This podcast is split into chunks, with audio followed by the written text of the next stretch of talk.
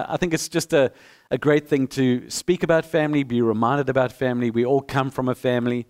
Um, so I've spent a few weeks talking about marriage, and uh, a couple of weeks now we are talking about family.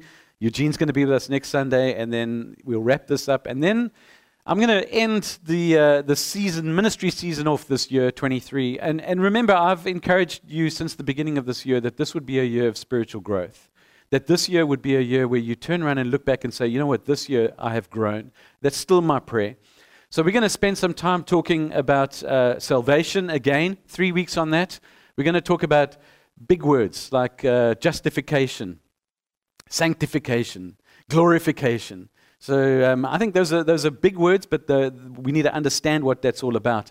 And then I think as we head in towards Christmas, I'm actually going to talk about um, the afterlife, what happens when when when your time here on earth is done, and uh, um, what's what's the plan going forward. So we we're gonna we're gonna talk about that. But today we're talking about family.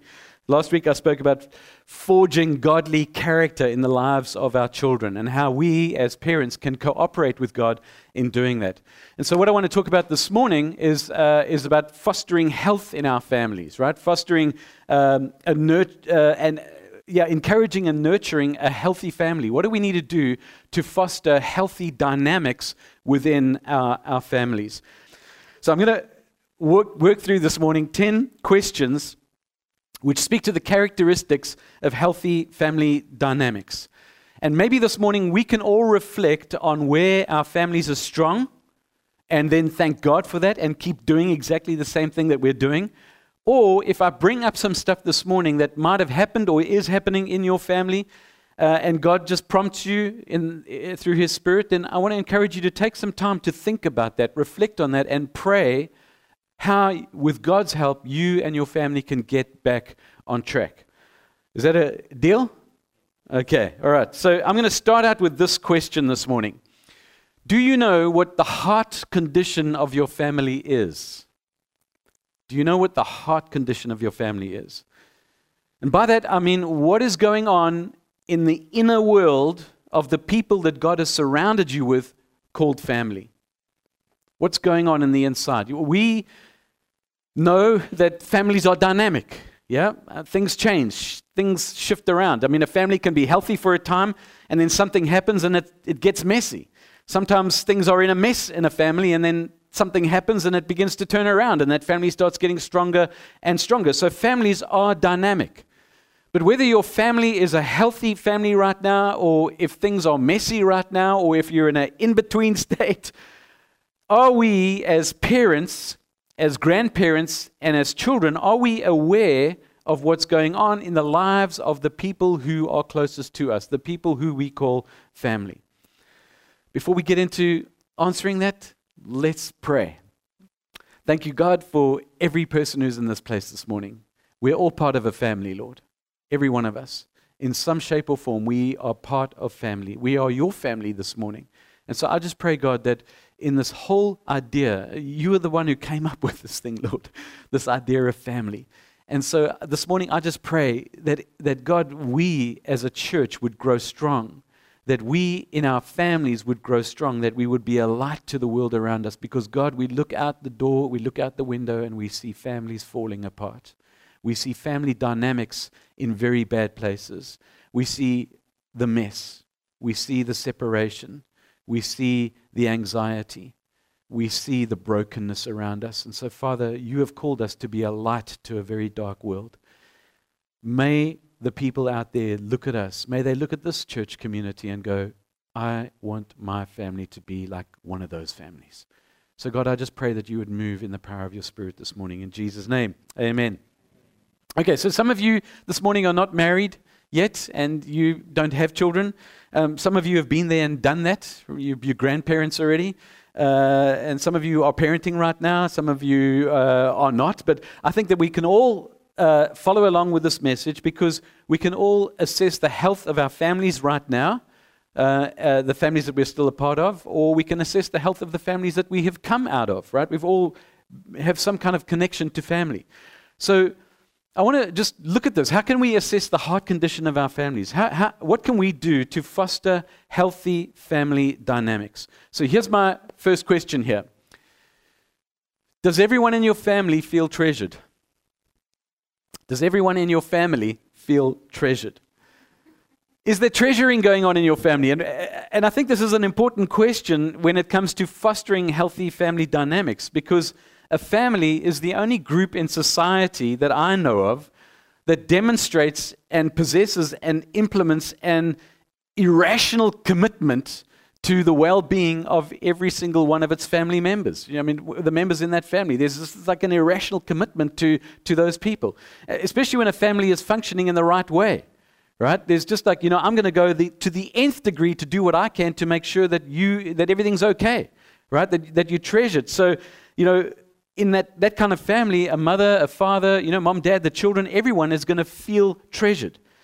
And, and if I, if I just break that apart a little bit, that idea of feeling treasured, w- what I'm saying is that there's a huge amount of affection going on in that family. There's approval, there's, there's affirmation going on in the family. So that plays out, right? That, that plays out in the family. There are acts of kindness between members of the family.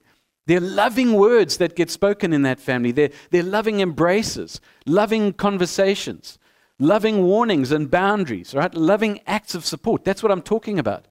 And I want to be really clear, because I'm not talking about the kind of love that we sometimes see happening. You know, sometimes you get this kind of false syrupy kind of love happening in families where it's almost trying to create dependency or it's controlling.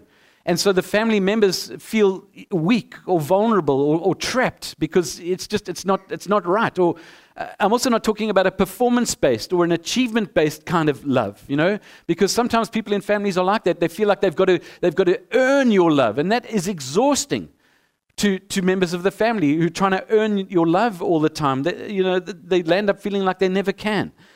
So what I'm talking about here, when it comes to the people in your family feeling treasured, I'm talking about a healthy kind of life-giving love, which is displayed through passion, and, and it's done regularly. And, and there might even, you know, when it comes to that feeling treasured, there might even be like a playful irrationality to it. You know what I mean? I mean, I, I, I know parents who have like secret handshakes that nobody, nobody else outside of that family would know, because that's like a family thing. That's like, I know, I'm, I'm, I'm, I'm, I'm, I'm part of the inner circle here. You're not. This is something about our family, and it, and and it gives that feeling like, yeah, I'm part of this. You know, um, people come up with special whistles, uh, unique ways to hug each other, all these kinds of things. You know, if I think of my own family, I don't know when my wife Debbie started doing this, but she came up with this little whistle thing. It's it's a unique whistle. And so, you know, we all know that when that whistle happens, she's, you know, she's like trying to get the brood together, you know? It's like that whistle. It's like, how does how does it go? I, don't, I can't even do it. But it's like, you know, she wants to get our attention. And she, you know, she dinner's ready. And so the whistle, we hear the whistle, you know? And she's done that for years. And, and, and I mean, in my home, it's three males and one female. So, you know, it's like, she whistles, and we're just like a bunch of puppies, like, you know, bounding along to, you know. And it's something special about our family, you know. I don't know. Do you understand what I'm talking about? I, I have a I have a little mantra that I often use. Um, I'll look at Debbie or Adam or Jude, and I'll I'll say to them, you know, I do this every so often. I say, "Have I told you today?" And they're like, "Nah." And most of the times they go, "Nah, you haven't told me." And I'll go, "I love you. I love you." It's it's that's what I'm talking about when I'm talking about, does everybody feel treasured? Um, that's my point. And when that kind of thing is happening in your family, and you know what you do, when you're doing that, it becomes the foundation for something good, f- for everything else in the family to be built on. And maybe, I don't know, maybe you're sitting here thinking right now, well, yeah, Andrew, that's good, good for you, mate. I'm, I'm not like that. You know, I, that didn't happen in the family that I grew up in. I'd feel awkward doing something like that. You know, I just, I can't do that kind of thing. Here's what I want you to know. Here's the thing about knowing Jesus. Every one of us can take what has been given to us in a very broken way, and we can have that covered at the cross. God can do something with that. God can turn that around. God can re- God can uh, bring wholeness to that. God can take away all of that, what was wrong, and bring good. You can have that covered at the cross through the work of the cross through Jesus in your life. And so you can have in any every day, every single day, you can just have a fresh infilling and an anointing of God in your life, and then you can bring that into your family. You can bring that into your family. You don't have to sit there and saying, well, that, that's, that's not me. If you're open and if you surrender yourself, God can do that. And, and, and listen, this is especially important for fathers. It's especially important for dads when it comes to displaying affection and love. Because so many dads, I've come across many of them, they just, I'm, I'm not, I don't, I don't do that. I'm not that way. You need to become that way. You need to become that way. You just do. It's not enough to have feelings just on the inside. You actually have to say the words. You have to say the words. And it's not a, it's not enough just to say the words once or twice.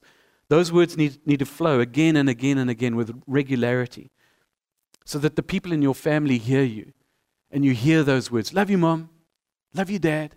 Love you. Love you. I don't know if that's happening. Is that happening? Because that treasuring thing needs to get going in our families because it really, really matters. So does everyone in your family feel treasured? Here's the second thing I think we need to have going on in our families. Communication. Is there communication, real communication in your family? Now, good communication shouldn't be a surprise to any of us here this morning. But here's the heart of it. Here's what I'm talking about where there's real communication going on in your family. It's when a mother and a father can speak to each other openly and vulnerably. It's, it's where a mom and a dad can listen to each other lovingly. It's where a mom and a dad can say difficult things to each other in gracious ways. It's where they can disagree with each other without shouting each other at each other, without screaming, without slamming the door and sobbing, right? That's the kind of communication that I'm talking about here, where a mother and a father, a mom and a dad, can resolve conflict through gracious and truthful communication patterns. Because if that's going on between the two of you, then there's a high likelihood that those values will operate in the rest of the relationships in the family. When that kind of communication is going on, it bodes well for the family because it means that the family can talk. It means that the family can process.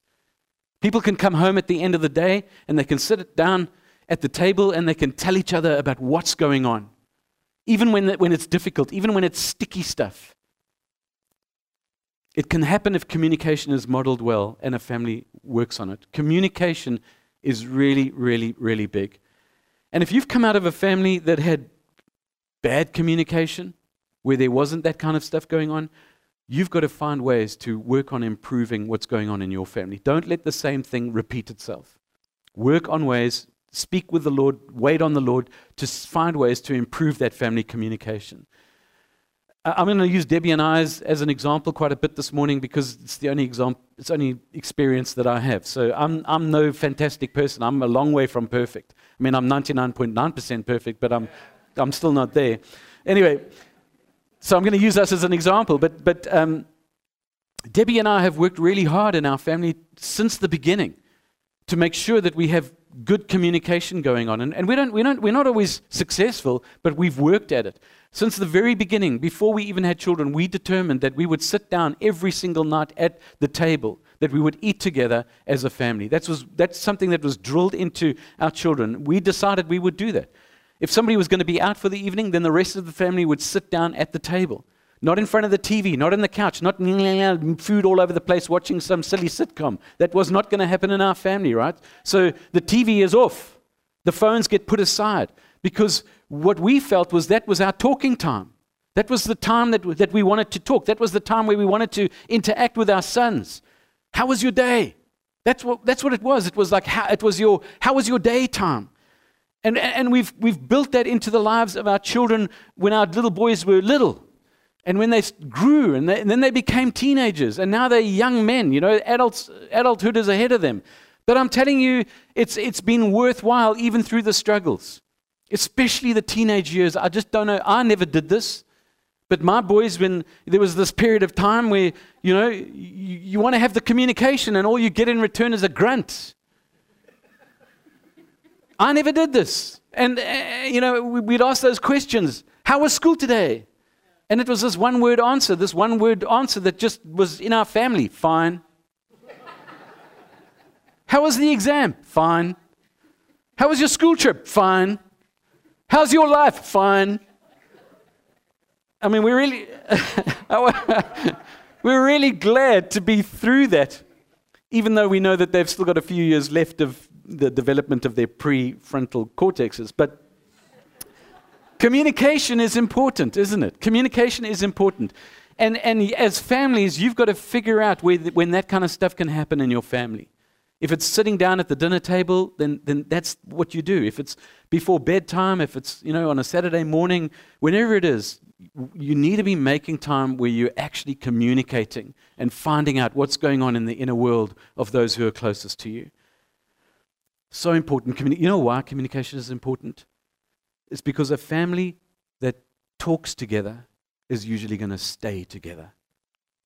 Here's the third question on fostering a healthy family. Do you affirm the uniqueness of everyone in the family? Do you affirm the uniqueness of everyone in the family? Because we're all different, aren't we? I mean, we all have different personality traits and characters. I can see a few nods. I think God just displays a sense of humor sometimes when he puts certain people into families, husbands and wives and children. They're all very different.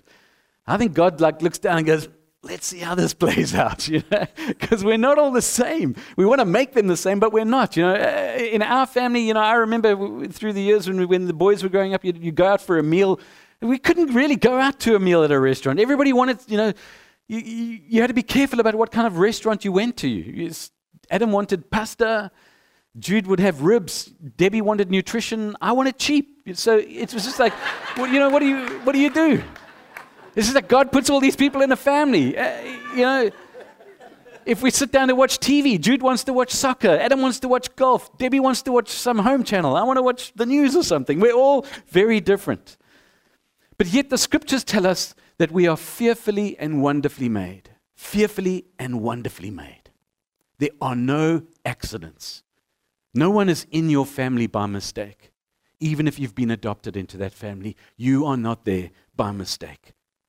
Even though they may be unique, and sometimes it can be a little like edgy because of their uniqueness. They're there because God's put them there. God makes it clear in the Bible that he treasures the uniqueness of every single one of his creations, of his children. And so in a family, we need to affirm that uniqueness.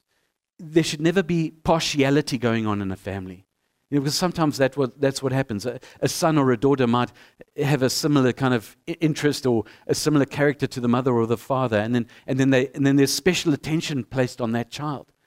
You need to be careful when that's happening because partiality can bring problems. I think one of the best examples is Joseph and his brothers. His father was partial towards him. He gave him a special coat. He treated him differently to his others, other brothers. And what did the other brothers do? They wanted to take the dude down. They, I mean, they did take him out. They put him in a thing, and they were about to kill him, and then some guys came along with camels, and they sold him off, and that was that. But God wasn't finished with his story. But it's a great example of of, being, of, of that kind of partiality. So we've got to affirm the uniqueness of everyone. There shouldn't be any pairing off, you know, like it's just them, it's just them, you know. We shouldn't be having that in our families. The goal is not to churn out children who are just like you. You've got to encourage that and, and affirm them in the way God has made them. That's the goal, to affirm the uniqueness of everyone in the family, to worship the God who made that unique character, and to encourage those unique characters in your family to live out their full potential before God. So affirming the uniqueness. Here's another quality of a well-functioning family, and this is an important one, feeling safe. Does everyone in your family feel safe? Do they feel safe? And what I'm talking about here is a family who promises that they will never abuse, shame, control, or intimidate each other. These are families who decide that there are certain things that are not going to happen in our family. You know, in my opinion, many of the most deeply wounded people that are walking around on our planet today are not those who've had a few bad moments, you know, mocked, jeered at, robbed, cheated on. Those are, those are not nice things to happen to anyone. They're terrible, but I don't think anything can compare to the soul damage that is done to children who are looking to their parents for love or for nurture or affirmation or for security, and instead receive some, com- some kind of horrible abuse. When a child is vulnerable and is yearning for em- emotional affirmation and support, and they're looking to their mother or their father, they're looking to their mom or their dad, and instead they get a look of disgust, the rolling of the eyes as if to say, "You stupid kid." When a child is yearning for tender words and affirming phrases from his mom or her dad, and, and instead gets raged at, gets screamed at, gets a slap across the face, gets a fist to the jaw, gets smacked to the ground. Let me ask you this morning, what do you think that does to the soul and the psyche of a child? What do you think it does? And folk, I got to be so, so clear here this morning. I just want to make this really clear in no uncertain terms. Physical abuse, where you lift a fist, And, and and there's violence, and blood might get spilled between two parents, two spouses, or a parent and a child. That is never right.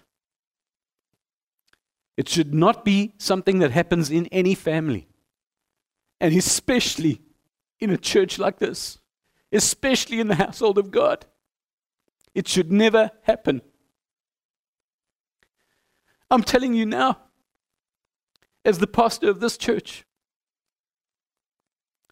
if something like that happens and there's no genuine repeal, genuine repentance, and I'm not talking about a few tears and saying sorry, I'm talking about a real turnaround, that will be the moment that I and the elders ask you to get out of this church.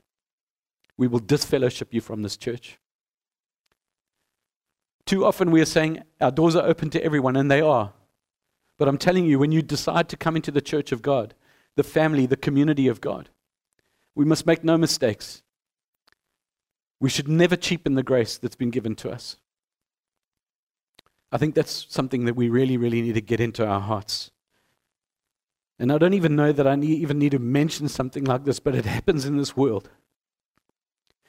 When a child is just discovering who they are, the mysteries of their own sexuality. And there's that fear and wonder going on. And a parent appears at the end of the bed in the middle of the night with a, with an agenda that makes the whole of heaven shriek. That should never, ever, ever, ever happen. I think when it comes to soul shattering, abusive parents are the hands down winners. Healthy families will not let that kind of garbage in, into their family. Obviously, there are times when you've got to have some tough love. There, got, there are times where there's got to be some boundaries. But all your child should know from you is love. They should know that where that's coming from is out of a place of love. And so we've got to build families that feel safe. Your children will misbehave, but they need to know that they're not going to get a fist in the face. If somebody steps out of line, they need to know that they, they're going to get disciplined, but they're not going to get shamed. If someone's broken a rule, yeah, they're going to get the talk. You're going to sit down and have that chat with them. And when they're young, kind of like under the age of twelve and they haven't reached teenage yet, yes, the Bible says the rod of correction has a seat of correction. So there are times where you've got to maybe give them a smack on the bottom, but I also want to make it really clear that if if that gets if it gets to that place, then when you do that, it needs to be done in a proper manner. It needs to be done out of a place of love and calm, not out of anger and fury. It needs to be done privately, where you walk, take them aside, and say, "We need. This is the result of of that action." Not walking down a shopping aisle and no. Families decide this together. Is this going to be a, a safe place? The next is this. Does your family have a common faith? I, I, I, I can't tell you how important this is. I think it, it's so helpful to have a common faith. And the Bible teaches this from cover to cover, but I'm just going to go to one passage of Scripture here this morning because I think it's so relevant to families. Deuteronomy chapter six, verses five, seven, and nine. Uh, the Bible tells us to love the Lord our God with all of our heart, with all of our soul, and with all of our strength. Love the Lord your God. Jesus added one. He said, love the Lord your God with all your heart, soul, mind, and strength.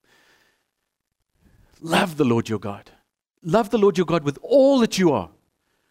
And then in verse seven, the writer says, impress these values on your children's hearts. So the Scripture is saying, love God with everything, with all of who you are. And then it says, now impress that into your children's life. Feed that into your child's life. Talk about these things when you're sitting at home, when you're walking along the road, when you're driving your car, when you lie down at night, when you rise up in the morning. Impress these values into the lives of your children. And then he says, paint them on the doorposts of your home. Get some scripture up in your home. We've got a psalm in our kitchen, Psalm thirty-seven. It's one of Debbie's favorite psalms. And what she did is she had it printed out fancily, fancy, fancy deal, and then she had it made and we had it framed. And it's sitting there in our kitchen. I read it every day about doing good in the land because then God's going to bless me. It's a beautiful passage of Scripture, that psalm. And, and, and I love it. But it's painting it on the door frames of our homes.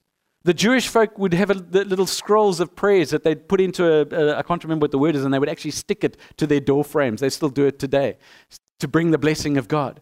But as, if you've got that kind of stuff going on your, in, in your home, you're just going to be affirming it all the time, affirming it all the time. So, so, so this, the writer's saying, get it in, get it out there. Impress these values in your children's life. Because when God is at the center of a family, things will be different. When, you, when you're talking about God in your family, when he's part of the conversation, when he's part of your family system, when he's part of the, the way you operate, the modus operandi of a family, then things are going to be done his way. Because when God's at the center of a family, his love is going to fill the heart of every family member, and that love is, is going to seep through, and it's going to increase every family member's capacity to love. When you're filled with the love of God, when God's at the center, his direction is going to guide that family into making good decisions. The Holy Spirit's going to lead you into the in your decision-making as a family. The wisdom of God, when God's at the center of a family, his wisdom is going to work in the life of each member of that family. And you know what? When wisdom's in operation in a family, you know what it keeps away? Foolishness, folly, his joy. When God's at the center of a family, his joy is going to raise the spirit of that family so it doesn't fall apart. When God's at the center of a family, his strength is going to be tapped by every member of that family because they're going to know when I'm going through a rough patch that the Lord my God is my strength, that I can do all things through Christ who strengthens me. When God's at the center, it makes all the difference in the world. When God's actually in first place in the life of a family. And you know, parents, we have the choice of how it's going to be in our families. God has given parents the responsibility for pointing their children to the source of truth, him, right? Father, Son, and Spirit. We have that responsibility. And you know, when parents don't take that responsibility, it should not come as any surprise if your children decide to do exactly as they please. And the sad thing is, that very often brings moral dilemmas into the family. Family stability comes from having God at the center of your family. Here's something else that's quite important. Respect for others. Is there respect for others in your family?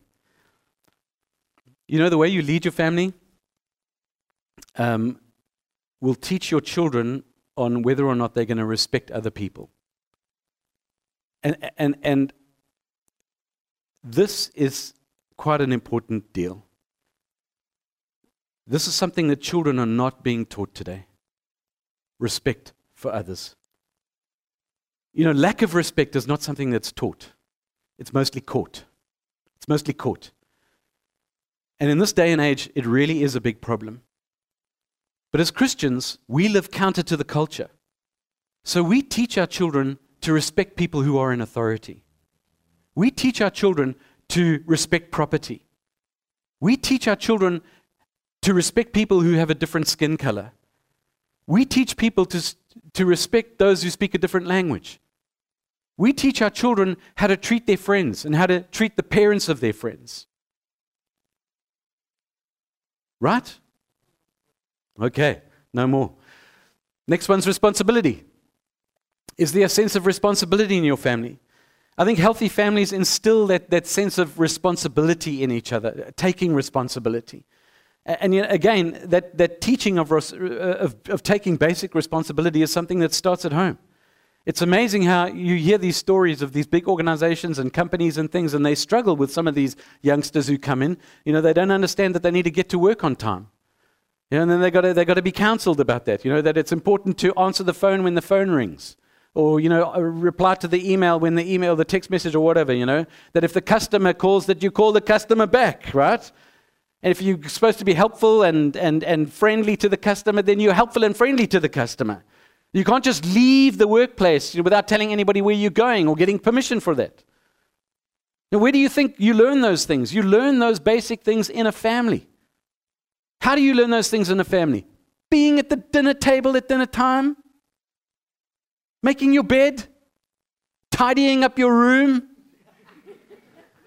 doing your homework, unpacking the dishwasher. That's how you learn those basic things. You see, you give your children an enormous gift in life when you give them the gift of taking responsibility. It really is an important thing. And you're not being too hard on them when you're teaching them to take responsibility. How's your bed looking this morning, Jude?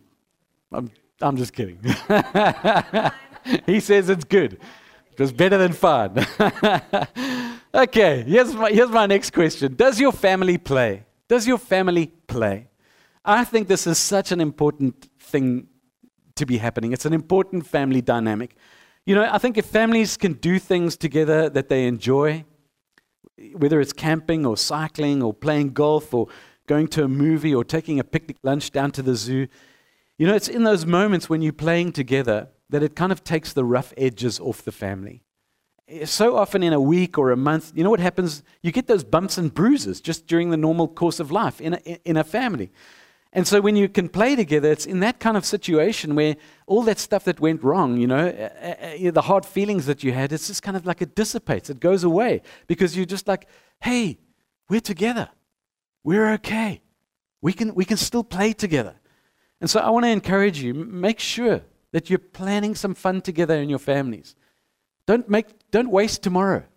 If you're not working tomorrow, it's a public holiday, and you've got nothing planned, go and have a picnic. Take a walk. Go see what's going down on, on the beach. Do something, right? It's amazing how much of a healing agent that can be. All right, I better hurry up. Number nine, traditions. What are your family traditions? Do you think it's important to have some family traditions? Yeah. Yeah, absolutely.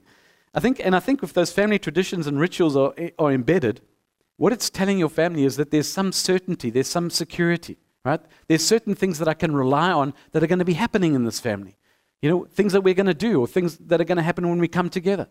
So I, I think, you know, things like birthdays, they're a really big deal. Anniversaries, you know, there's so many things that we can build um, traditions in into the life of our family. I mean, Christmas time.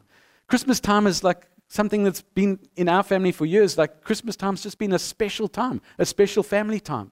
And I, mean, I love Christmas Day. It's been mostly a day for us four, um, and I'm quite happy with that because it's just a day where we bond together.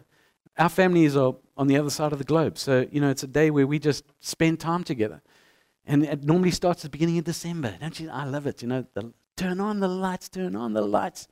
I've taken to putting lights on my home and get the Christmas tree up, and you know, I got my Christmas playlist on my phone, it's still there. I keep adding Christmas to it.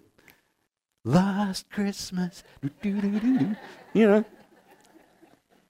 And then it's Christmas Day, you know. And, and and in recent years, we've been doing a Christmas Eve service. So we head down to early morning swim. Malaloo, come on, boys, get up, let's go. We have our early morning swim. We come back, you know, we it's a little bit of breakfast and, you know, it's excitement and there's presents and there's unwrapping and there's paper everywhere, you know, and some Christmas uh, mince pies, Debbie's favorite, not mine, yes. And, and and it's just time of enjoyment together. We put on the Christmas hats and, and we just we just have a great time of, you know, family when we have we make a mid-afternoon meal and, you know, have have some good wine, or at least I do, and um, yeah, we just we just you know, you have a swim after that, a little sleep, a movie, leftovers. What a great day. Maybe it's just me, but it's I think it's a special family day. It's for me it's a tradition. I love it. Don't break my tradition and invite me to your house for Christmas. I'm happy where I am. So you got to have some kind of you got to have some kinds of traditions and, and, and establish those in your family. Last one, getting help. Will you get help if you need it? Will you get help if you need it? I don't think any family can hang a sign on the door of their house that says nothing the matter here. There's something the matter in every family. The question is, will we acknowledge what the matter is? And if it's serious enough, will we get help?